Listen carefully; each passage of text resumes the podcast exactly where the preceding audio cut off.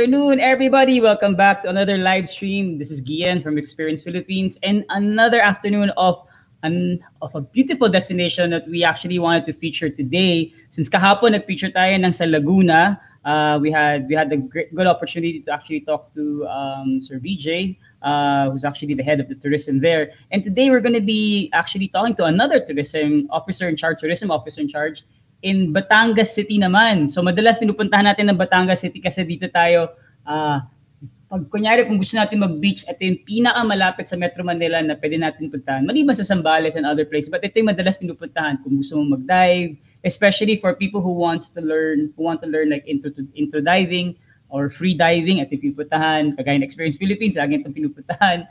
Uh, but today we're gonna be talking about more something uh, deeper than, uh, that would reflect more the culture Uh, so yung heritage naman ng uh, Batangas City. So we actually have a guest today, si Miss Glenda Garcia, who's the OIC of Batangas City Tourism. She's uh, actually, ang, ang ganda ng background niya. She's actually a chemist. Chemistry talaga yung background niya. Pero now she's actually helping uh, in the tourism aspect of the of the city of Batangas. So uh, without much further ado, let's ask, welcome Miss Glenda Garcia. Hi, Miss Glenda. Hello, good afternoon. Good afternoon. Kamusta po? Mabuti naman. Kamusta po yung uh, kamusta po diyan sa Batangas ngayon? Uh, well, katulad din ng sa Manila, medyo namomroblema sa COVID. Pero nga, ano pa rin?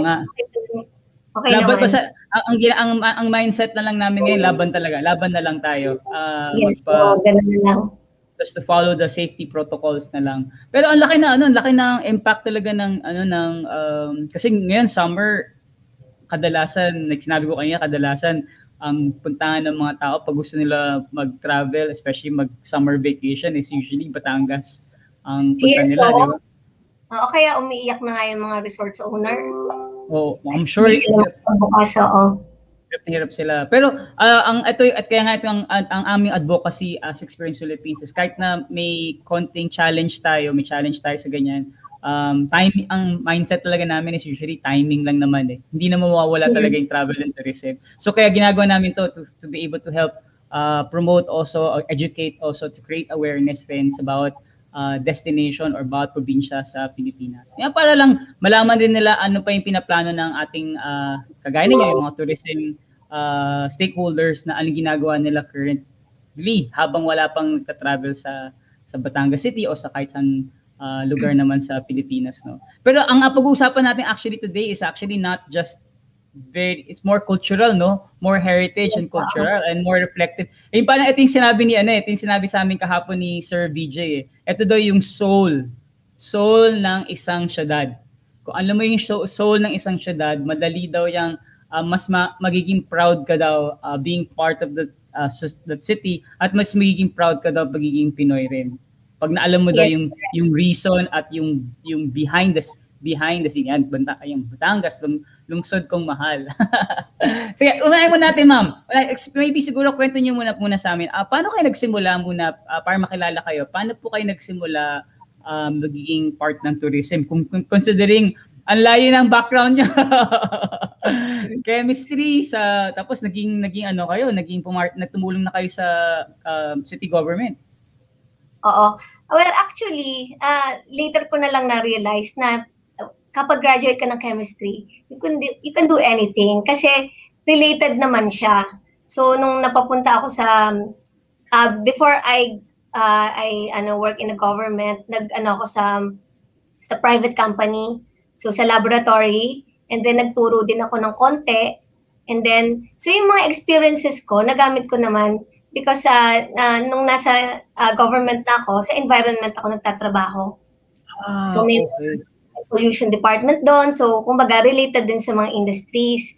And then, eto naman, nung nilipat ako ng, ng mayor sa, sa tourism, kumbaga, related din because uh, Batangas City is gearing towards an uh, ecotourism. So, Uy, kung wala akong background sa environment, uh, kumbaga, kailangan mo rin may background kasi environment para ma- maayos mo yung ecotourism may tanong ako, laking ano kayo? Laking bata, Batanggenya talaga kayo? Laking Batangas talaga kayo? Oo, pure-blooded Batanggenya ako. So may ano rin kayo, may punto rin pa nagsalita. Oo naman. Sample naman dyan. Pumunta ka din sa Batangas at maranasan mo ang aming ano, sarap na tuwingan, ma- ma- matikman mo ang panutsa. Ang ana, yung ano niya no, yung yung yung mga yung mga ano, yung mga yung mga parang malambing na malambing na pag parang kumakanta siya no, parang ganun yung sound. Oo, pero pero ano, mga Batanggenyo ma, ma yung matapang magsalita, pa, ma, madalas magsigaw. Parang ganon. Laging galit Oo. ba? parang alam ko Oo, kapampangan. parang galit. Yung, Parang yung, magkakagalit. May tinatawag na may anting sa gigil ang Batanggenyo. parang isa ano ang kasi yung, yung kapamilya pamilya ko naman taga Pampanga pag nag-uusap yung mga lola ko at nanay ko para silang para naman sila nakikipag-away na ibon. Kapag nakausap ko naman namin yung mga taga Iloilo para naman sila nang kahit na nag nagagayat sa lambing pa rin. Tapos sa Batangas ganun rin pala parang galit rin. Oo, mga Batanggenyo parang laging galit. pero hindi naman sila galit. Kung ano lang ganun lang talaga. Normal yun, normal na salita yun. Alam mo yung isa sa mga isa sa mga na, ang ang ang aside from the accent isa sa mga na memories ko sa Bat yung Batangas is actually lagi kong yung barako na kape lagi kong pag kunyari nag nagpunta diyan sa Batangas lagi yun ang hinahanap ko na inumin na kape Oo. umaga. Actually, yung isa namin, um, the pla- yung Plaza Mabini, meron kaming pasalubong center. So, yung meron kaming maliit na, yung parang kainan doon, ah ang ano niya, ang pangalan niya is Kapeng Barako. Oh, Stig. Alam mo, Mm. kasi kung kausapan natin pagkain, madami na ako sabihin, like Lomi. Talagang pangarap, yung, siguro, ang na- first time lang ako nakakain ng Lomi, yung nagkaroon ng, ah, alam mo yung nagkaroon ng, yung pumutok yung ah, Taal, Oo. uh, 29, 2019, tama, 2019, oh, 2020. 2020 ba yun?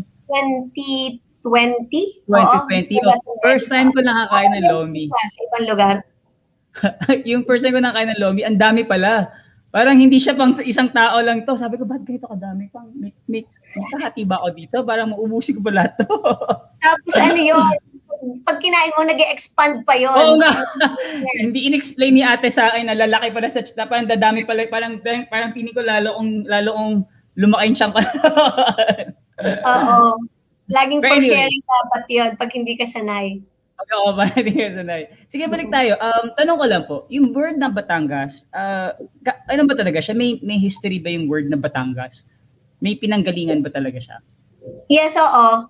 Ang Batangas is from the word batang, which is yung log, yung log na, yung, yung, ma, yung ano ng, yung troso. So, maraming ganun sa Batangas na lumulutong-lutang lang siya sa, sa Kalumpang River. So, ah, maraming purpose yung ano eh, yung, yung batang, yung batang.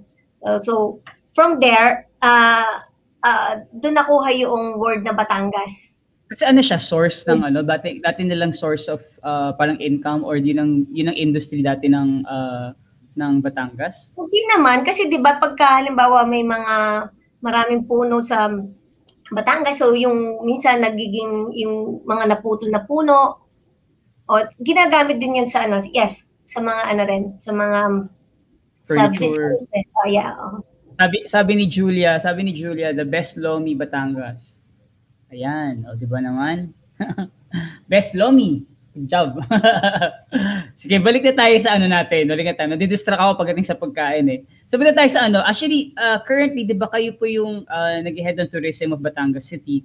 And yung Yes. office nyo, yung office nyo nasa museo mismo, which is actually Yes, going to opo. be part of our, of our actually majority of our going to be our topic uh, Mhm. for today. Since wala pang resorts na pwede na, na nakabukas at uh, importante rin yung kultura at ang labi yung heritage ng isang isang syudad. So yun, gusto ko lang malaman ano ba yung ano, ano ba yung currently na ginagawa nyo sa city, ano ba yung museo? Yan, sige pwede natin pag-usapan. Okay. So, ah yung museo kasi is, um, so na, na-put up siya noong 2006. And ah, since ah, pandemic nga, medyo nag, ano yung, kumbaga, hindi masyadong, ano yung tourism industry. So, ah kaya naman ako pumayag sa ganitong, ano, to promote yung museo kasi, ah before the pandemic, ang mga yung mga estudyante ang pumupunta sa museo to visit and then Totoo. from other places. But now, hindi pwede yung face-to-face. So, This is one way of promotion, uh, promoting the the museo and also the the culture and um, yung mga tourist sites ng Batangas City. And uh, so uh, as of now, wala muna kaming kumbaga eh, hindi masyadong um, uh, hindi muna wala muna kaming masyadong ginagawa sa tourism because uh, ang mga resorts hindi pwedeng mag magpumunta ng mga ano kasi uh, madaming active cases. Pe- Pero yung yung tinayo yung sabi mo tinayo yung museo ng 2016, 2016 po ba? 2006, 2006. 2006. 2006. Anong Mhm. ano yung ano? Ano yung uh, um, reason why you why the why you created the uh, museo? Well, yeah, um, the brain of the museo is uh, yung former uh, mayor namin, si Mayor Eduardo de Macuja. And then yung, it was uh, funded by the San Miguel Corporation and uh, with the help of yung curators team headed by Miss uh, Marian Roses. So na na kumbaga yung it's um to document yung local narratives and yung mga kumbaga na nabaon na sa limot kaya ang title nung nung nung museo is Puntong Batangan is because is um um yung para yung iba-ibang salita ng mga Batanggenyo.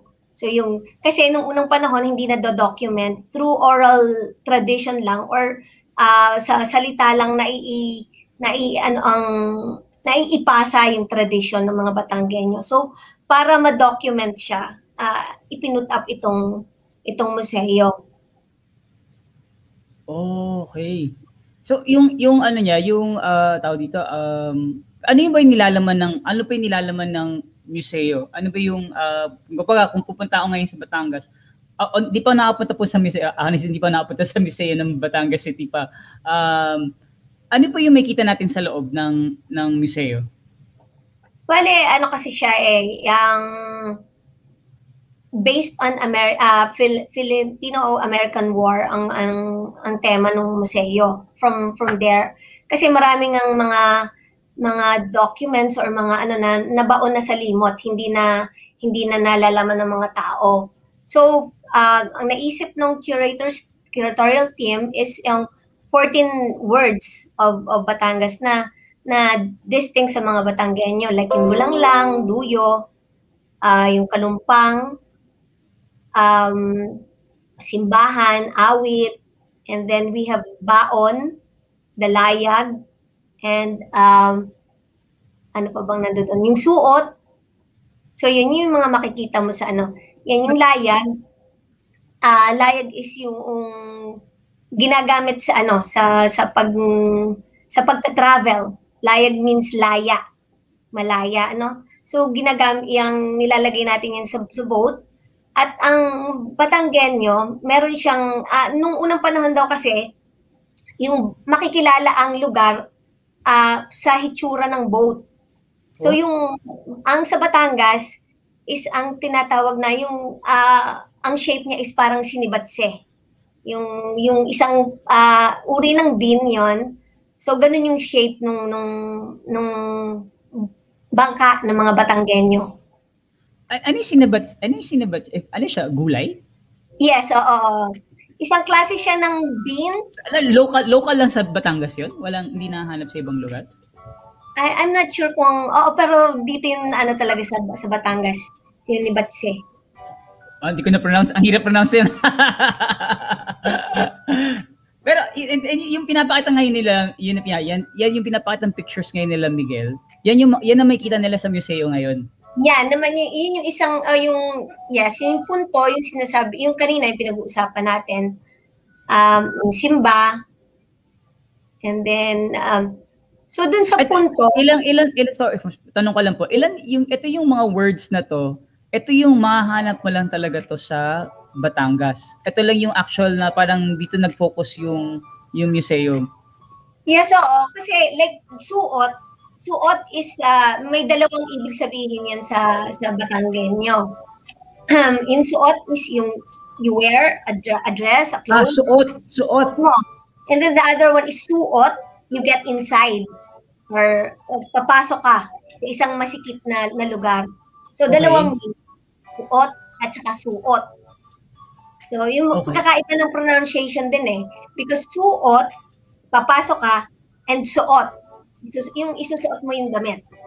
Pero ginagamit niyo siya, ginagamit niyo po ba siya ngayon as a regular conversation? Parang, pag nagkita-kita kayong taga Batangas, sinasabi niyo rin po ba yan? Yes, oo. Sasabihin, anong suot mo? Saan ka Kagaran mo lang yung suot. Mga ganon. Pag sabi suot, saan ka pupunta? Kagaran ng suot mo, ibig sabihin, ang ganda ng kasuotan mo. Parang ano, ay, okay yan ah. O, ganun yun. Paano nga, paano nga, pa, ha? Kagara ng suot mo. Kagaran, kag, kagara ng suot mo. Parang malambing na mga, ano Yung yun? maganda yung suot mo. Maganda yung damit mo. Magara. Magara, oo, magara. Actually, yung ano, meron din ng ah, sa museo, meron silang kaming ginawa na na dictionary ng mga Batanggenyo. O talaga? Yes, oo. Kasi pagka kami nag-usap at ginamit namin yung purely Batanggenyo, hindi mo kami maiintindihan. Pero kayo Kasi- nagkakaintindi. Pero kayo Yes, oo. nagkakaintindi yun. Normal namin na So, Kaya ang ginawa ng DepEd ngayon eh, na merong, ano, ang tawag doon sa subject na yun, yung local dialect mo, ang gagamitin mo mismo. Kasi inaaral na ng mga bata ngayon, yung, yung kung ano yung mga words na distinct sa mga Batanggenyo. para hindi nila, o nga, para hindi nila makalimutan at lumaki Yes, sila oo, na, para hindi mawala. Yung ano kanina, may minention kayo during the, before the, na, very interesting eh, yung kinento nyo kanina before we, the, the live stream, yung sa, um, tawag doon, yung du, du, duyo, ay, duyo ba, tama na, duyo, di ba? Yes, and duyo. Ito, ito, yung- ito, ito yung, pinakita kayo na sa picture, pero Miguel, pakita mo ulit yung pictures ulit. Ayan, yung, ano ba yung duyo, madam? Ano ba yung duyo? Kasi na, curious ako dun sa duyo na kasi pina, sinabi mo na usually ginagamit siya para pagpunta mo sa bahay, lahat ng pag Catholic ka, Katoliko ka, at ma- makikita mo lagi ito sa mga bahay ng ng mga pamilya. May mga, may, meron silang ah, parang altar. Well, ah, yan, sa mga Batanggenyo, lalong-lalo ng unang panahon, ang duyo, makikita mo sa dulong part ng bahay. Ah, duyo means dulo. So, ginagawa yung altar, kung saan nandoon yung mga ano, images, yung mga, um, ano yung mga prayer books, nandoon. So, yun. Halos lahat ng mga Batanggenyo, merong tinatawag na duyo. Doon nagdada. Kaya it is connected to the religiosity of the Batanggenyos. Kasi ang mga Batanggenyo ay mga relihiyoso because we have the Taal volcano noong unang panahon ah, nagkakaroon ng maraming kalamidad because of the, the pagsabog ng bulkan. So, ah, dinadaan namin lahat sa pagdarasal. That's why um, everything is is related to religiosity of the of the Batanggenyos. Kaya yung um, nakalagay dyan, yung mga mga images and then yung mga prayer books. May may ano may na-mention si sila Miguel eh. May mga ano ba? Ano ba usually nilalagay diyan sa, lo, sa aside may mga anting nakalagay no anting-anting. May mga anting-anting rin ba diyan? Yun yung yun yung ironic part diyan kasi 'di ba ano tayo, yung religyoso, dapat Oo. mga ano lang. Pero since kumbaga hindi matanggal yung yung nakaugalian natin before na yung may mga anting-anting. So because ah, ang mga Batanggenyo gumagawa rin ng anting-anting. And anting-anting naman is known for it ah, anywhere all over the Philippines. Kumbaga lahat is ah, particular sa anting-anting. And yun yung mahirap tanggalin sa atin sa sa kaugalian ng mga Batanggenyo. Kaya nandiyan, meron diyang mga ganyang mga anting-anting. Ano example po ng mga anting-anting sa, sa Like, Batangas? nakikita mo yung red na dyan, yun yung mga, parang mga amulets lang naman, basta meron yung mga ah, made of metals, mga ganon, na inilalagay, yung sinasabit sa mga bata, Oo. Di ba? Yung Oo. mga ganon. Ano ba? May mga anting-anting ba dyan na parang kunyari magkaroon ka, magkakajowa ka na, ganun ba yun? May mga ganun ba yun? Ah, hindi naman, dinadasal na rin. pang ano lang, pang protekta sa mga masasamang espiritu siguro. Ayun, parang ganon, ganon. Oo. Ba- bakit ganun nga ba? Like, very, ano ba, very, ano ba, mga, naniniwala ba sa superstition sa mga, uh, siguro yung mga sin- ninuno natin sa Batangas, na malakas maniwala na may mga, uh, kaya sila yung mga anting-anting, o kaya Siguro, sila yung mga, in general naman, Filipinos are like that. Ano? Um, tas sa mga Batanggenyo. Ayun yung siguro yung makita mo din, yung, yung yung tinatawag na bati. Oo, Diba? oo. Kasi, ah, kumbaga, masasabing nabati ka kung may masama kang nasabi sa isang tao. And then, ah, ang feeling ng isang tao, kaya ka nagkasakit is because may sinabi kang masama at nabati mo ako. Oh, alam mo, lagi, lagi yung ginagamit ng ano, lagi ko narinig yan sa mga, sa, actually, lagi ako narinig yan sa bahay rin minsan eh. Like, uy, nabati si ano, kaya siguro nagkasakit. No. Actually, kung kung siguro eh, kung i-relate mo sa science yan, is ah yung vibes, yung vibration, because Ah. siguro yung vibration mo doon sa Negative tao. energy Oo, siguro. yeah, yun. Oo. Pero since noong unang panahon, at mm, since ang ang kung bakit nagkaroon ka ng masamang pakiramdam ay galing sa bibig, kaya nilalawayan yung yung Oh. nagka Alam mo, ginawa sa kanya, na pumunta ako ng, nag-travel ako one time, tapos nagkaroon ako ng lagnat. Hindi na lang, hindi ko alam kung bakit ako nagkalagnat or nagkasakit. Tapos nilawayan ako sa likod, dahil ba ano, nabati daw ako. Ayun, ganun yan. Ay ko first time yata akong lawayan sa likod. ayos yun, ayos. Okay. Ayan. Ay, ito na, going back naman, sa isa, pinakita ang picture kanina, mention mo kanina yung punto. Um, sa punto ba, malalaman mo kung saan lugar sa Batangas yung ka nakatira or saan ka talaga galing? Yung may punto Well, section um, talaga sa, may, di ba may punto section sa museo?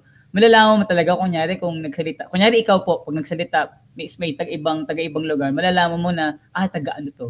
Kasi iba yung punto. Well, hindi, hindi ah, kung taga Batangas ako, hindi ko masyadong, kung taga Batangas City ako, hindi ko naman masyadong ma ah, di-distinguish kung galing ka sa isang lugar by your punto. Ah, Oo. ang magkakaroon lang ng distinction is yung siguro yung tinatawag na yung sinasabi ko nga kanina, yung core. If you're in the core, nasa sa poblasyon ka.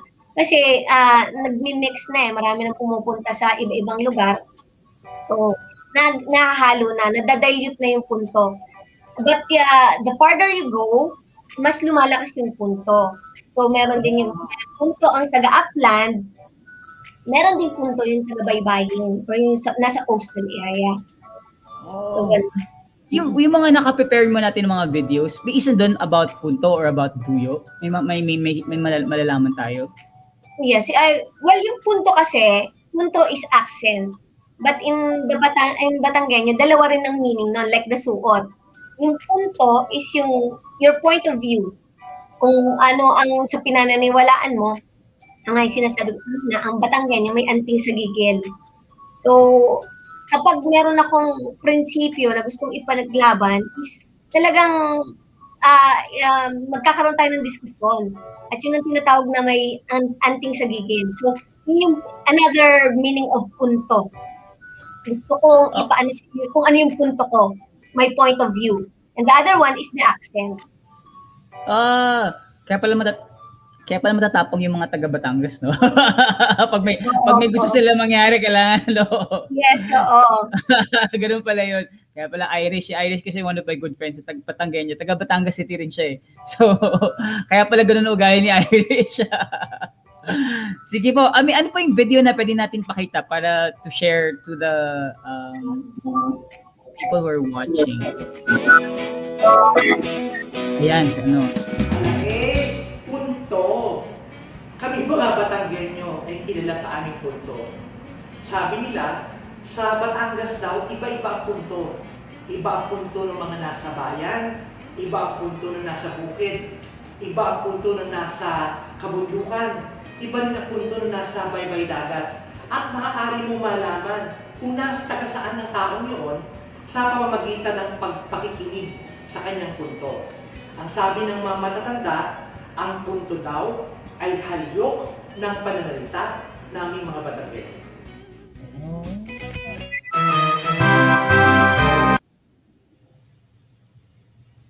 Ang haba pa na din, mahaba pala yung video na yun. yun si ano, So, si, opo, si Attorney Reginald at di makuha. siya, siya po ano, siya po ay re- parang resident na ano na kasama sa Well, he's the museum. secretary to the mayor, uh, the brother of, of the current mayor. And he ano ang ano niya talaga niya is to be able to educate people about the yung Yeah. language. Ah, yung video na yan, ginawa last uh, August uh, 2020 because of the pandemic. So, part of education, yung parang nga mapromotin ang Batangas City. So, gumawa si Attorney RD ng, ng video, parang virtual tour siya. Ah, talaga? Astig. Yes. oh. Sige. Ano pa yung ano, ano pa yung pwede natin i- isama dun sa museum? Ano pa yung pwede natin i-feature pa sa museum? Um, so, yung, yan yung prior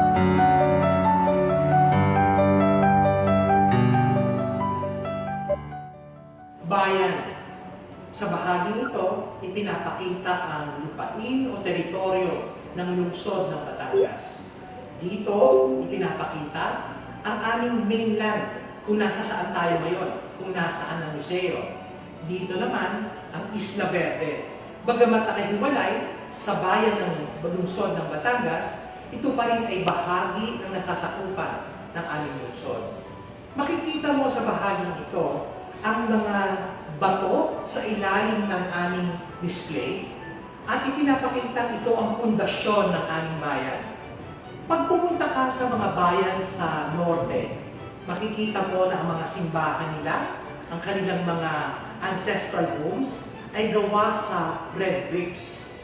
Sa kabisayaan naman, pag nakita mo ang kanilang mga simbahan at ang kanilang mga bahay, ay gawa sa coral stone.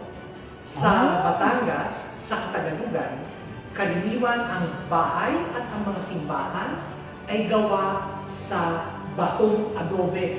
Ito ang pundasyon ng aming bayan. Ang aming mga bahay, ang aming mga simbahan ay ginawa sa batong adobe. Ang nakakatuwa ay meron pa rin distinction o kaibahan ang tagabayan at tagabukid sa amin sa Batangas. Dito sa mapa na nakalaw namin mula sa Museo Ejercito sa Espanya, makikita mo na noong unang panahon, ang lungsod ng Batangas ay nababalot sa isang muralya. At ang mga taong nakatira sa loob ng bakod o ng dinding, tinatawag na tagabayan, mga taga-poblasyon. At ang lahat ng tagalabas ng dinding ay tinatawag na taga-bukid. Nakakatuwa kasi dito naman sa mapang ito, makikita mo na nung panahon ng Kastila, ang lahat ng kalye sa lungsod ng Batangas ay mayroong katolikong flavor. Meron kaming trivia dito sa aming lungsod ng Batangas. Ang kalimitang mga kalye namin ay ipinangalan sa mga bayani. Si Oh. Padre Burgos, si Jose Rizal, si Evangelista, si Padre Velaez, si Lopez Haina, si Marcelo del Pilar. Pero may dalawang kalye sa aming lungsod na hindi ipinangalan sa bayani ng ubis ng buhay. Ang isa ay ang kalye Miss Philippines at ang isa pa ay ang kalye Noble. Ang dalawang kalye ito ay ipinangalan sa mga beauty queen ng Pilipinas, ang Pilipining Pilipinas or Miss Philippines at si Anita Noble na naging Manila Carnival Queen noong unang panahon, galing Ah. sa Batangas. So, pero kaming biroan dito sa lungsod namin. Kung gusto mo may kalye na ipangalan sa iyo, may dalawang paraan. Magbuwis ka ng buhay sa digmaan, maging Miss Universe. ka sa beauty contest. Loko to ah. Sa bahagi nito ng museo, ipinapakita ang salitang simba. Sumisimbolo sa pagiging religyoso, mag-asalin ng mga Batanggenyo. Sapagkat marami sa mga tagalungsod ng Batangas ay mga Katoliko, makikita mong malakas ang pananampalataya at debosyon ng aming lungsod, ng aming mga mamamayan sa Santo Niño ng Batangan at sa Immaculada Concepcion. Egay at yaring pene Ano kaya api Dito naman makikita ang salitang awit. Hindi siya kanta. Noong unang panahon, ang awit ay yung pagsasagutan ng dalawang tao. Na kung ihahambing natin sa panahon ngayon, ay parang rap. Nagpapagalingan sa pagtuya sa bawat isa. Ito daw ang parang nagiging pastime ng mga Batanggenyo noong unang panahon.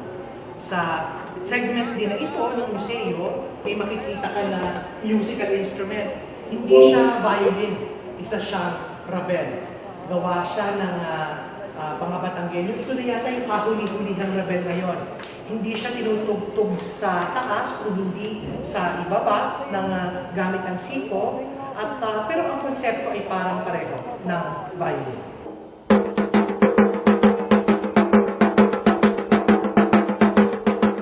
Ang huling bagay na nais kong ipakilala sa inyo sa pagdalaw nyo sa aming museo ay ang subli, ang sayaw ng mga Batanggenyo. Hindi ito pangkalalimang sayaw. Ito ay isang sayaw, panalangin. Noong unang panahon ay unang dinasal, unang sinayaw sa buong Santa Cruz. Sa lungsod ng Batangas, sinasayaw namin sa buong Santa Cruz at sa Santo Niño ng Batangas. Ang subli ay sinasaliwa ng tugtog ng kalatong. Isang drum na gawa sa kahoy ng nangka at ang itaas naman ay gawa sa balat ng bayawak o balat ng sawa o akas. Ang subli ay nanggaling sa dalawang salita, ang subsob at akbalo. Iba ang sayaw ng lalaking nagsusubli. Iba rin ang sayaw ng babaeng nagsusubli. Ang lalaki ay malikot, ang babae naman ay pino. Merong tatlong uri ng sayaw na subli. Ang subling talumpok na matatagpuan sa lungsod ng Batangas. Ang subling sinala na matatagpuan sa bayan ng Bawan. At ang subli ng puok na matatagpuan sa bayan ng Agoncillo. Iba-ibang uri ng subli, iba-iba ang gamit, pero iisa ang aming kultura at yun ay dito ang subli ng Batangas. Ginagawa pa rin siya, Miss Glenda. Yes, opo. Nagpa-practice pa rin. Po'y nagustuhan ninyo ang inyong pagdalaw sa Museo Puntong Batangan ng Lungsod ng Batangas. Sa ngalan ng aming buong lungsod, si Mayor Beverly Imakuha at ng lahat ng mamamayan sa isandahan at limang barangay ng lungsod ng Batangas, maraming salamat sa pagdalaw at sana ay makabalik kayo muli sa amin sa lungsod ng Batangas. Yung, yung ano po, yung yung subli po na yung sayaw po yun, pinapractice pa rin hanggang ngayon. Yes, awa. Kasi may festival, yung Sublian Tuwing kailan Festival. po yung, tuwing kailan po yung festival ninyo? July 23, ah ah, kasi yun yung foundation day ng Batangas, Batangenyo, ng Batangas City. Okay. Oh. So, to, to add up lang yung ano, yung subli. So, Mm. na-mention ni Attorney RD doon sa video, ano. So, there are three annotated um, subli, yung talumpok, uh, the, the sinala, and uh, the agoncillo. So, kung ma, ang differences nun, ang talumpok, ako sa talumpok ako lumaki, doon ako ipinanganak. So, doon talaga yun yung, yun yung tagaytay ng, ng Batangas City kasi sobrang taas at dulo na yon malapit sa Lubo, Batangas. So yung ang ang subli ng talumpok, ah, wala siyang castanets. ah, very simple yung dance. So the differences yung, yung sayaw ng lalaki, maybe eh, gender differences lang siguro. Kumbaga, yung mga babae mas refined ang sayaw, yung mga lalaki mas malikot. So if you will notice, dun sa tatlong sayaw, ang bat ang talumpok is ah, ano, profound yung movement. Malikot siya. And then yung ah, sinala at saka yung agoncillo, refined na. At yung dalawa, meron sila, ang talumpok wala siyang castanets. Tambol lang talaga ang ginagamit niya. Ang sinala at saka agoncillo, meron silang castanets. And then, ah, para yon sa, ah, parang ang talumpok kasi is not, not related to religion eh. Noong una. But now, ginagamit na namin siya for, para sa, para sa buong Santo Niño during the Ah. festival. And then yung yung Agoncillo and Sinala, uh, it is particularly for the for the Santa Cruz. Mahal na po ang Santa Cruz. So, parang is a prayer dance or the kasi parang sa mga taga Bawan, Batangas, doon sa Sinala, kapag halimbawa, ah ah yung pumasa ka sa board exam or meron kang ano, magkakaroon kayo ng yung papuon na tinatawag. So, may mga ganun. So, as sa talumpok, walang ganun. Ano siya, pinapractice pa rin siya hanggang ngayon? Yes, oo, kasi um, because of, uh, of Mayor Ed Dimacuha, na, na ano nga yung Sublian Festival, nagkaroon ng Sublian Festival sa Batangas City. So every year, nagkakaroon ng contest ang mga ang mga estudyante, pwedeng elementary, high school, iba-ibang levels. So and then for for quite some time, yung mga empleyado ng Batangas City ay nagka ah, during the parade is sumasayaw ng subli. Pa- Saan mo, saan mo siya matututunan? Like, meron rin talagang ano, may, may parang uh, instructor talaga na, na Oo, alam mo, it's so unfortunate kasi ako'y taga-palumpok. Ang nanay ko, ang inay ko, marunong siyang magsubli, pero kami, hindi nila kami naturuan ng subli.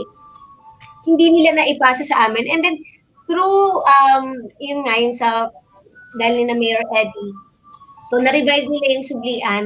In 1980, 1988, sinimulan, sinimulan nilang magkaroon ng contest. So yung matatanda, ah, like in Talumpok, yung matatanda sa Talumpok, tinuruan nila yung mga estudyante na magsayaw ng subli. And then, napasa na. Up to now, inaaral pa rin yung subli. pa, pa- siya, um, uh, parang nainisip ko lang kasi kahapon may kausap kami, kausap namin sa, sa Laguna naman. Parang meron sila talagang institution na nagtuturo ng mga ganun. Dito rin sa Batangas City hindi na, ganun. hindi, hindi na. Kasi, um, pero merong mga nag may mga nag-aral na ng subli eh. Na you, you can find it in YouTube. Meron silang in-upload. Ah, medyo na ano si Madam. Ayun. Yun, yun na ano, hindi naman sila, eh, walang, eh, walang katulad ng sabi niya na gano'n. Pero ang, kumbaga, napapasa na lang, naiipasa na lang ng, naaral na ng mga kabataan ngayon, so, sila na rin, pero, ma, madalas yung matatanda pa rin na nagtuturo eh, ng sayaw. Kailangan pala, ano, kailangan pala i-record nyo dapat yung mga matatanda na tutunan na yun para hindi makalimutan yung mga, mga, ah, yung sayaw, action, yung action na sayaw. Oo, pero a- ano na naman, marami nang nakaka, marami nang nakatuto ng, ng sayaw, so, naiipasa na siya. O parang ano, parang oral, parang ano rin, parang oral tradition na pero sayaw. Dance tradition. Yes, oo, oo, oo.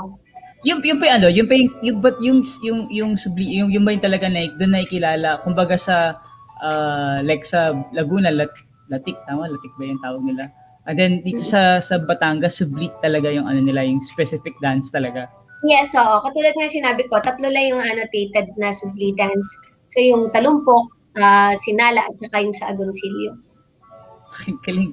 Tuwa talaga ako doon. Natuwa ako doon sa ano, natuwa ako doon sa sa ano niyan. Pwede pala siyang pwede siya pwede siyang gawing ano, pwede siyang gawing uh, naisip ko lang kasi pwede siyang gawing fun, fun fact about uh, Batangas uh, City. Nagagawa ko sa TikTok na ano fun fact sa TikTok na ito yung ito yung example ng mga uh, pag nataga Agoncillo oh, pag ito yung sayaw. Yan, ito yung different kinds of ano, subli. Wala, naisip ko lang ngayon. Oo. Ayun, Tapos saya. yung- Opo, go. So dadagdag ko lang dun sa kay Attorney RD na ano na ng video about yung sa bayan. So yung kanina yung minention ko, may tinatawag tayo nung unang panahon is yung Plaza Complex, ano? Because eh, yung Spanish regime pa yon. So nandoon yung yung simbahan, yung City Hall, and then the plaza. So, ah parang nagiging ah, tinatawag mo na rin na social ah, space. Kumbaga, kasi syempre dun sa kung at dun sa pinakita ni Attorney RD kanina, ah yung nakuha namin ng, ng Batangas City sa sa archives ng, ng, ng Spain. So kung makikita mo, Batangas is a walled city. Like Intramuros. Parang Intramuros, oo. ng, ng distinction yung bayan at saka bukid. So any anyone who's inside the wall is uh, from the bayan. And if you're outside the wall, you're from the bukid. Kaya lang wala nang ano eh, wala nang remnants yung yung wall. So kaya lang namin nalaman na may na walled city ang Batangas is because of the yung mapa na nakuha dun sa, sa Spain. Ah, yung kaya kinuwento ni yung, kinuwento ni attorney kanina, yung pinapakita niya na na example na map. Yes, oo, oo, oo. That's from Spain. Nakuha lang yun. So, Ano to, nawala daw, nawala siguro dahil during the war siguro? Or Uh, maybe, oo, oo, oo. So, nakuha Pero lang siya, if ever, saan siya magiging located itself? Kung, kung may, kung, mag, kung magkakaroon ng excavation, sa, alam niyo eksaktong lugar? I think ano na siya, I think hindi siya na, ano, dahil, di ba, sumabog yung vulkan, so, Oh, ah, so talagang, muros, intact pa yung yung wall. Ay, sa, sa Batangas, wala talaga. So, wala wala, kang talaga. Oo, oo. Wala talagang source, no? Sayang, no? Sayang yun, no? Kung pwede, ano, maganda sa, ano, magandang, ano, magandang ah, destination rin yan na parang intramuros of Batangas. Parang ganun type, no? Oo, pero wala talaga eh. As Wala in, talaga. walang remnants ang ano. Or hindi pa natin na-discover kung saan. Pwedeng ganun. Eh, so, sa map, sa map, makikita mo kung saan ang saan talaga lugar. kung saan O siya kasi madami daw, madami ngayon cases rin na, na discover nila na habang nag-excavate sila, may nakita sila mga um, you know, historical, like may, I remember sa Palawan, may nakita sila ng mga ganitong uh, urns, pag sa, sa Quezon, may nakita rin sila. Parang as we, as technology evolves, mas madali na makahanap ng mga historical, uh, ah, parang, yeah, historical items. So, quote unquote. Yun. So, may, may isa pa daw video na ipe-present, which is yung virtual tour naman. Tama po ba? Yan, Miguel. Tingnan naman natin ngayon kung ano ang Ayan. nasa ikalawang palapag ng Museo Puntong Batangan. Hindi kayo, samahan niyo ako. Madam, Ma'am Kwenta, kailan ito pina, kailan ito pinalabas? Kailan ito ginawa? Ngayon yung pandemic siya. Ngayon yung tinatawag namin sinibatse. Makikita niyo sa aking likuran ang isang Ah, ito yung sinabi, napakahirap sabi niya kanina. ng mga bangkang tinatawag namin sinibatse. Mangyari noong unang panahon, ang pagbabiyahe ng mga Pilipino ay sa pamaraan ng dagat. Wala pa na nung mga kotse, plano, o tren. Noong panahon yun, kapag ang bangka ay ah, galing Mindanao o lalo na galing Zamboanga, agad mong makikita siya ay isang binta, maraming kulay. Dito sa amin, malalaman mo kung ang bangka ay pag-aari ng isang Batanggenyo dahil sa hugis ng kanyang bangka. Hugis sinibatche, nanggaling doon sa gulay na si Batche. In depth, Batangas.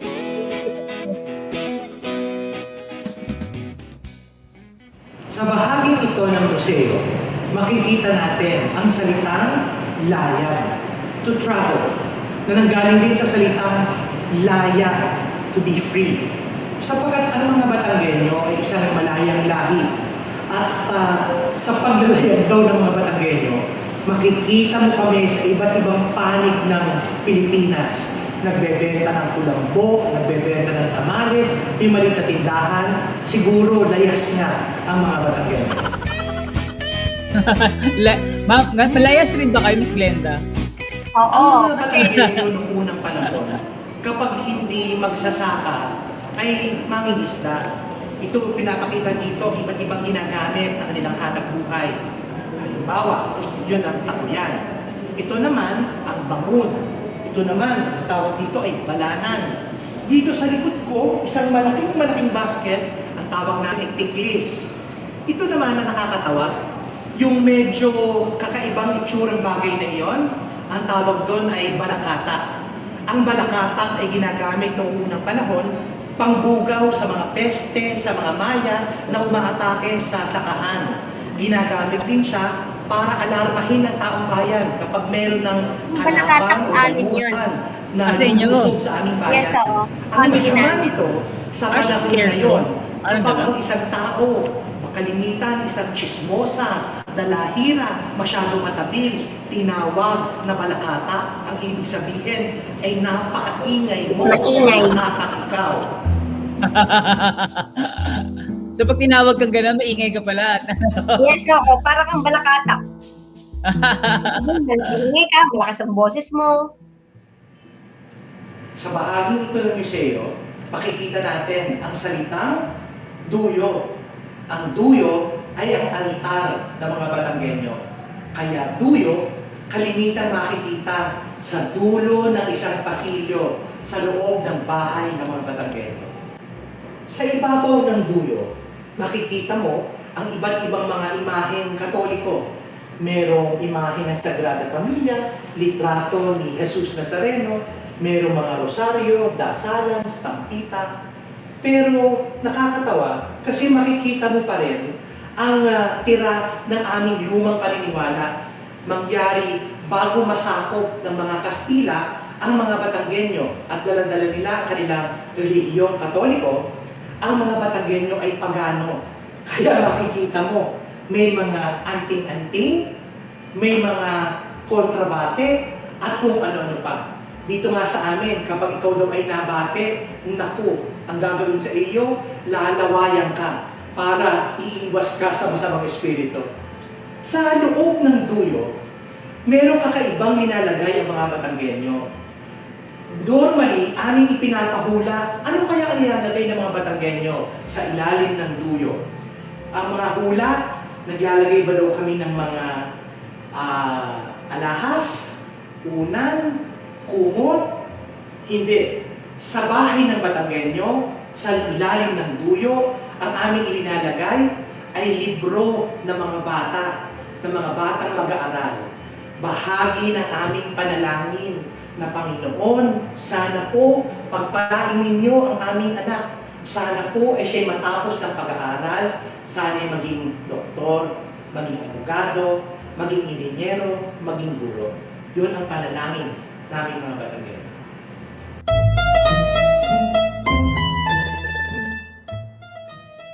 Dito naman sa bahagi ito ng museo, ipinapakita ang iba't ibang kasuotan ng mga Batanggenyo sa iba't ibang punto ng kasaysayan.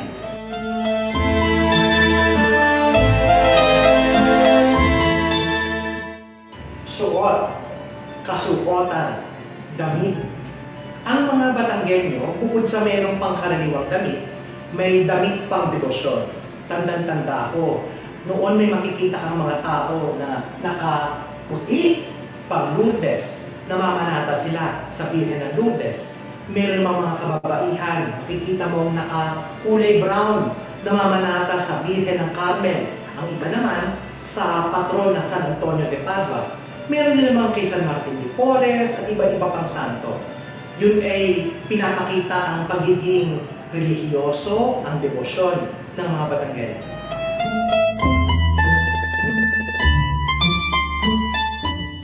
May mga kasuotan din tayong tinatawag na pang-okasyon. Halimbawa, ang fully beaded gown na ito, nagawa ni ah, Kalaya Borbon Acosta para sa isang napakahalaga okasyon na naging news, si Gina Pastor. Ito naman, magtataka kayo, merong Muslim na attire. Bakit merong ganun sa Batangas? Sa galing kasi ng pamumuno ni dating punong lungsod, Mayor Eddie Di Makuha, na nakuha niyang mamuno ng mapayapa at tapat sa kanyang mga mamamayan, pinarangalan ng Muslim community, dumating ang iba't ibang mga sultan mula sa Muslim Mindanao, nagpunta sa lungsod ng Batangas, at ibinigay kay Mayor Eddie Di Makuha ang titulong Sultan Ali Romacono. Ang ibig sabihin, Sultan ng Kapayapaan. Wow. Bakit hindi po nakaano? Bakit hindi po nakalagay sa mannequin yung mga damit? Ah, hindi na ano kasi mas yung space maliit lang eh. So, Ah, hindi parang kung magmamanikin ka, ano. May, hindi siya hindi mag... nga dun eh, yung nakikita, hindi lang ako ng picture, nakalatag lang siya sa, sa ilalim. Tapos, ah, may, may, may salamin, may salamin lang siya. Gets, gets. Pag, ah, pag kunyari bibisita ka sa ano, pag bibisita ka sa museo, how much does it cost? Or ah, libre siya to go inside? Or may bayad po pag, pag may entrance fee po? Nung, ah, as of now, parang wala kaming, hindi kami kumukuha ng bayad eh. Pero sa mga estudyante, meron silang fee na very, very small lang naman nung, nung prior to pandemic. Pero kung halimbawa from other lugar ka, wala, wala kaming inaano. By appointment lang. Ah, by appointment lang siya. So pag hindi ka pwedeng mag-walk-in sa museum, Pwede rin naman, pwede. Kasi konti, as of now, kakonti lang naman ang pumupunta. Pero kung balik na sa normal, sabi natin balik sa normal lang ano na wala na pong pandemic, uh, lahat naka-vaccine na po. Uh, Mhm. Pwedeng walk-in pa rin going to the museum. Yes, oo. Oh, cool, cool. Okay, so ayos yun ah. May kita ka namin doon, ma'am. And yun yung, uh, yun yung gusto naming mangyari uh, uh, after the pandemic, eh, yung talagang i-require sa mga estudyante na magkaroon ng visit para naman, para ma-educate sila. And then, then siguro, i-schedule namin, halimbawa isang school uh, for this month, mag-visit, para, para ma-educate sila. Yun, yun actually, yun ang gusto ko tanong. Ano may plans po ngayon ng ano? Ano po yung plano ngayon ng ah, Batangas Tourism for, like, sabihin na natin, ah, yung current plans nyo para, para lang, ano yung mga ginagawa nyo mga projects to, kahit na wala pang masyado nagta-travel there, ano po yung mga currently mga prom- promotional or projects na ginagawa nyo to to still promote the tourism of Batangas City? Actually, meron nung yung uh, CLOP, yung Comprehensive Land Use Plan ng hanggang 2028, 2028. So, nandoon din yung sa tourism side, ay yung Talumpok ng Silangan, or maraming projects na gagawin doon. Yun. Oh. So, kumbaga nakalatag na yon yung mga gagawin until 2028. Ano example po ng mga ano mga example po ng mga projects? Ah, may mga establishments na ilalagay doon pero kumbaga hindi pa hindi pa masyadong nakaano nakalatag kung ano mga yon. Kasi meron silang kumbaga may mga uh, tawag doon, may may nakaplan na sa na nagawin para doon and also Opo. for the Verde. Opo. Cool. Ang galing. Ang galing. So, yung, yung inisip nyo, inaisip nyo mag, ano, nag-isip nyo na mag-virtual, gumawa mo ng mga virtual tours rin for the meantime Yes, para oo, to oo, educate. for the meantime, May mga, para may, mga, up, may mga upcoming mga virtual tours po ba kayo na ilalabas? O ito, ito po muna yung ah, isa pa lang or may next episode pa kayo na gagawin po? For the meantime, yan lang muna ang ano namin. So, and then maybe we can plan for another one, yung mga tourist destinations naman. Na, ano, Pero yung sa inyo na, na ano eh, na yung parang beats, ah, yung ah, iba-ibang places, meron siyang kuha. Pero, kumbaga, na-compress dun sa isang video. ah, kailan- talaga. Natin yan, ah, ibang Oo. topic siguro, mas maganda. Galing. Actually, at least ito yung maganda at ito yung maganda sa bawat sa bawat syudad is that they actually try to preserve also the yun na nga yun uh, history, culture, and heritage by constantly educating uh, and preserving yung using using na nga technology rin like sharing you know sharing the videos or documenting the videos yung for example yung sayaw yung, Mm-mm. yung words, mga ganyan. Tapos sa uh, kagaya ni Sir, si attorney gumagawa ng virtual tour. It's one kasi parang ini-utilize mo na rin yung technology to be able to uh, share yung rich culture ng Batangas City rin.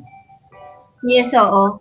Actually, nung, nung last year, nung November, nag-attend ako ng, ng seminar for a month every weekend, yung sa likhaan. So, yun yung isa sa mga pinopromote nila na kada isang lugar is you really have to think of how to promote your your like yung museo, yung tourist destinations mo uh, through virtual. Kasi kailangan mo na talaga gamitin yung Facebook, yung Instagram, para Totoo. para mga tao. Totoo. Or mag-TikTok na po kayo, Miss Glenda. Maganda na po magsimula ang TikTok ngayon. Ano po, may TikTok. Parang hindi ako comfortable sa TikTok. Oy, pero madami gumagamit on educational purposes ha. Yun naman ay utilizing it rin. Paano pag-isipan niyo? Baka may mas bat may mga bata kayong staff or na team na pwede sila mag sila yung magkwento. Actually, yung staff ko is puro bata. Na mga 20s lang yun. So yun, pwede silang Siguro maggamit. sila mag-TikTok. I-share nila yung mga did you know lang, mga fun facts about Batangas City. Yun maakad. Madami ma madami ma-educate niyan. Oh, kung Wow. ano, kunyari um, ngayon since wala pang wala pa masyadong uh, wala pa masyadong uh, travel going to different places in the uh, Philippines no. Ano yung current protocol ba po ba ng ano ng Batangas City pagdating sa pagta-travel going to going to Batangas itself? May may mga protocols ba kayo na na in-implement? Kasi sa Bat ang Batangas City kasi hindi da, hindi parang hindi kami pwedeng maghigpit eh ng ganun kahigpit na i-require mo ng RT-PCR ang isang traveler kasi ang Batangas City is a hub. kasi nandun yung port, international port namin. So maraming pumupunta, going to to Mindoro, going to Romblon. So at 10, marami din kaming industries. So yung from time to time, magta-travel from from different places, yung hindi kami pwedeng maghigpit. So all we can do is yung ah, kailangan lang is yung yun nga i-check mo yung yung mga yung, yung regular na health protocol yung ah, temperature, yung may face mask, may face shield, ganun. Pero ano ba, um, open po ba ba yung, ano, yung port to like, uh, uh, yung mga boats going to, like yung sabi mo kayo na Mindoro, or purely, ano lang, ano yun, purely, ano lang siya, um, parang business, economic lang, walang ano, walang traveler, passenger boats. Mm, ano rin, mm, pwede rin yung passenger kasi hindi naman sila makakarating nga sa lugar nila kung hindi da- dadaan ng port. So kaya hindi namin siya na ano at saka ano naman siya eh um, sa national siya yung port. Opo. It's city pero ang, ang ano nun is sa national because Gets, that's a gets, gets, gets, gets. O kasi inisip ko kung maganda po siguro pumunta na Mindoro. Although na, nandyan daw yan, dyan daw yung, kanina nagkaman na Lindol daw eh, sa Mindoro daw yung, yung sentro ng Lindol eh. Oo. Hindi Sa pa Abro hindi de Ilog. sa labas ako. Ayun. Sige, actually, um, yun, uh, gusto nyo pa, may, may gusto pa kayo ikwento regarding may message po kayo sa ating mga nanonood or sa mga manonood pa uh, in the future when they watch, when they look at this episode in YouTube or in Facebook. May baka gusto ko yung i-message sa ating mga manonood about Batangas City and currently your plans po. Well, on behalf of uh, our city mayor, Mayor Beverly Dumacuja, and uh, Congressman Marino, we'd like to thank you, um, Experience Philippines, for giving us the opportunity to, to promote kung anong meron ng Batangas City. Uh, and uh, I hope maraming natutunan yung mga tao about Batangas City. Uh, kung nalaman nila how uh, how rich the culture of the Batangas City is. And uh, yun nga, yung suble na i-promote namin. And so, thank you very much for this Ay, opportunity. wala pong ano naman kami. Dapat magpapasalamat sa inyo nga na, na you, you spent time with us. Alam namin busy po kayo. Pero maganda rin kasi ang advocacy rin naman talaga natin ngayon during this time is to be able to uh, create awareness and educate uh, people, especially yung, yung nga sabi mo kanina, yung rich culture ng, ng ating syudad. Uh, mapatuloy lang, ma- ma-retain siya sa technology. Like, eto, maka-record, at least may mga kapag nakunod, ma- ma- malalaman nila ano meron pa tayo, anong pena sa Batangas. Ang dami akong natutunan maliban sa maliban sa ano, maliban lang sa words at sa lomi at sa ano ba ba yung pag pag accent ng ano accent ng mga Batanggenyo ay ang ito etong etong pinakwento mo nga yung mga duyo ah, subli yung punto ngayon ko lang ngayon ko lang ngayon ko lang na appreciate at nalaman rin niya kaya ako rin for me personally ang dami kong learning ngayong ano no, ang ngayong araw na to ngayong hapon kaya papasalamat kayo sa iyo, Miss Glenda, na you took time and, you know, patience with us as well. Thank you, thank you. And gusto ko rin magpasalamat kay Attorney RD kasi Attorney Re- Reginald Dimacuha kasi siya yung tinatanong ko palagi. And also doon sa mga yung curatorial team na si Dr. Ato Maligaya and uh, Mr. Noel Silang kasi sila yung mga tinatanong ko. Kasi sila yung nag-start eh ng, ng museo. So sila yung mga tinatanong ko about uh, kung ano yung mga details about the museo. Galing. Sana pa mag, ano, sana pa mag, mag ano, mag-grow pa yung museo at sana pa madaming uh, magtangkilik niyan whenever when, during the time na pagkatapos na ng pandemic, madaming bumisita ng mga uh, mga bata. mm Actually, ang isa pa natin pwedeng i-feature is yung talumpok, yung Mount Banoy. Kasi Ay, sige yun, dahil pinupuntahan niyo ng mga ng mga bikers, ng mga hikers. Kasi pag, pag nasa sa taas ka, makikita mo yung buong Batangas City. Oh, talaga. Wow. Tapos pwede tayo mag, pwede tayo mag, the next, pwede next of Batangas City kasi mataas ang lugar, malamig. oo, oo, oo. Tapos pwede tayo mag, ano doon, Barako Coffee. Yeah.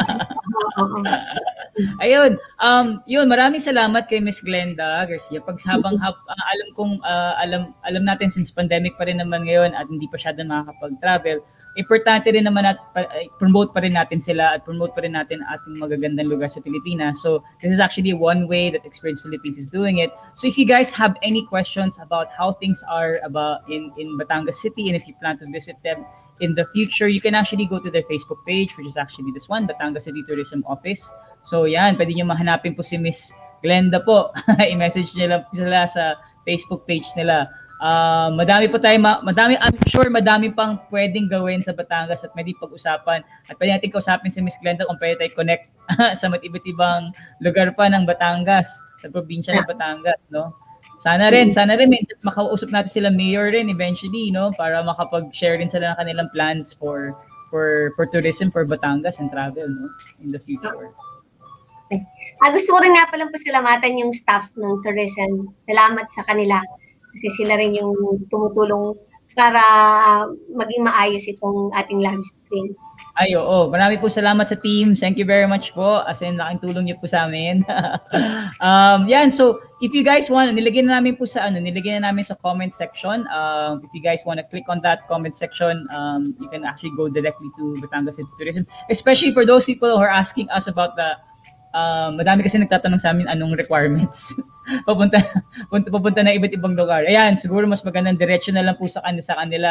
Um, but we try to update naman our database rin when it comes to, you know, like things that you can, you have to prepare whenever you go there. But sabi nga ni Miss Glenda, for Batangas City itself, hindi ganun ka-strict kasi nga hub sila. So gumagana pa rin yung port going to different parts of the uh, country, yung, yung, yung travel, no? So sa Romblon, sa Mindoro, ganyan. So yan. So, um, please do follow us as well in, in Experience Philippines group. So, if you guys want to know more about what we do and meet people like Miss Glenda pa, like other inspiring uh, tourism officers who's doing amazing things, even kahit na mahirap mga panahon ngayon for tourism, patuloy pa din sila nagsiservisyo para sa atin, ini-improve ang kanilang uh, ginagawa for their cities. No? So, you can actually follow us in Experience Philippines group. Yan. And then, if you guys, um, ito po, may may fan po talaga tayo si Julia na naka naka ano talaga naka high five po talaga. Mabuhay ang lungsod ng Batangas po, sabi po ni Miss Raquel. She's my sister. Ayun. may siya pa yata nag Yan, sa you, hi, hi Miss Raquel. Thank you very much. Ayan, so um may Ayan, may nagsabi rin po, eto, Bara- Batanggenyan, disiplinado, mak- makatuwang tayo. Hi, Uh, John Del. Ayan. Hi, Sir John Del. Maraming pong salamat sa Ano panonood. si PDO?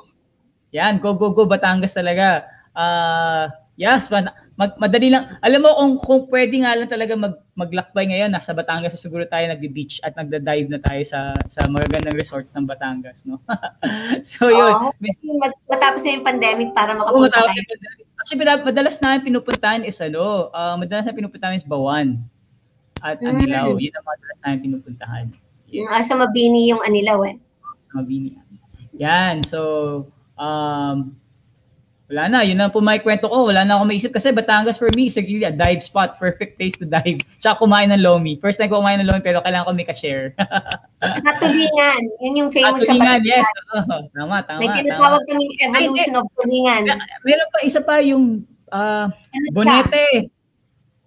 Tama Ano ba? ba- Bonete. ano Bonete. Yung maliit na tinapay? Tinapay Oo. yung pa. Oo, tama pa. Tama ba? Bonete ba tawag doon? Oo, Oo, bonete. Oo. Bonete doon. Alam mo yung kaibigan ko nagpadala pa sa akin doon.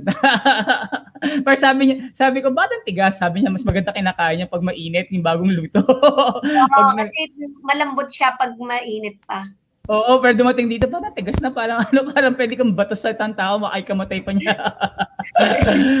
pero totoo, Masarap nga. ano, naman, ibang bonete, hindi naman ganun katigas. Oo, Depende okay. rin sa Depende sa, ano. ano, depende sa paggawa, no? Depende sa Oo. paggawa. So yun, marami pong salamat, uh, Miss Glenda. Maraming salamat sa mga nanood, sa team ng ni Miss Glenda as well in the tourism, um, and also our team for Experience Philippines uh, for for doing this. We're, we're really happy that no, may, may mga tulad ni Miss Glenda who's actually still doing this for us, no, for people who are going to be traveling. Hindi pa naman hindi pa naman tapos ang lahat. So pande ano, ano lang to, temporary ano lang tayo, temporary setback lang pagdating sa travel and tourism pero babangon rin po naman ulit yan. So maganda lang pag-aralan natin, we appreciate our history, especially the history of Batangas since madami nang pupunta na naman diyan ng taga Maynila at sa ibang parte ng ng bansa no. So yun, if you guys want to support as well our um, Experience Philippines, you can actually be a supporter. We actually put it also in the section uh, section link below yan. So yun.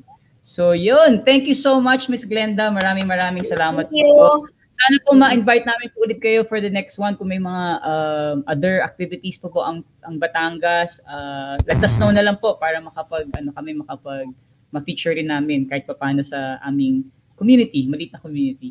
Sige, thank you. Thank you po. Maraming pong salamat. Bye, thank you. Okay, Miss Glenda, thank you. Bye-bye.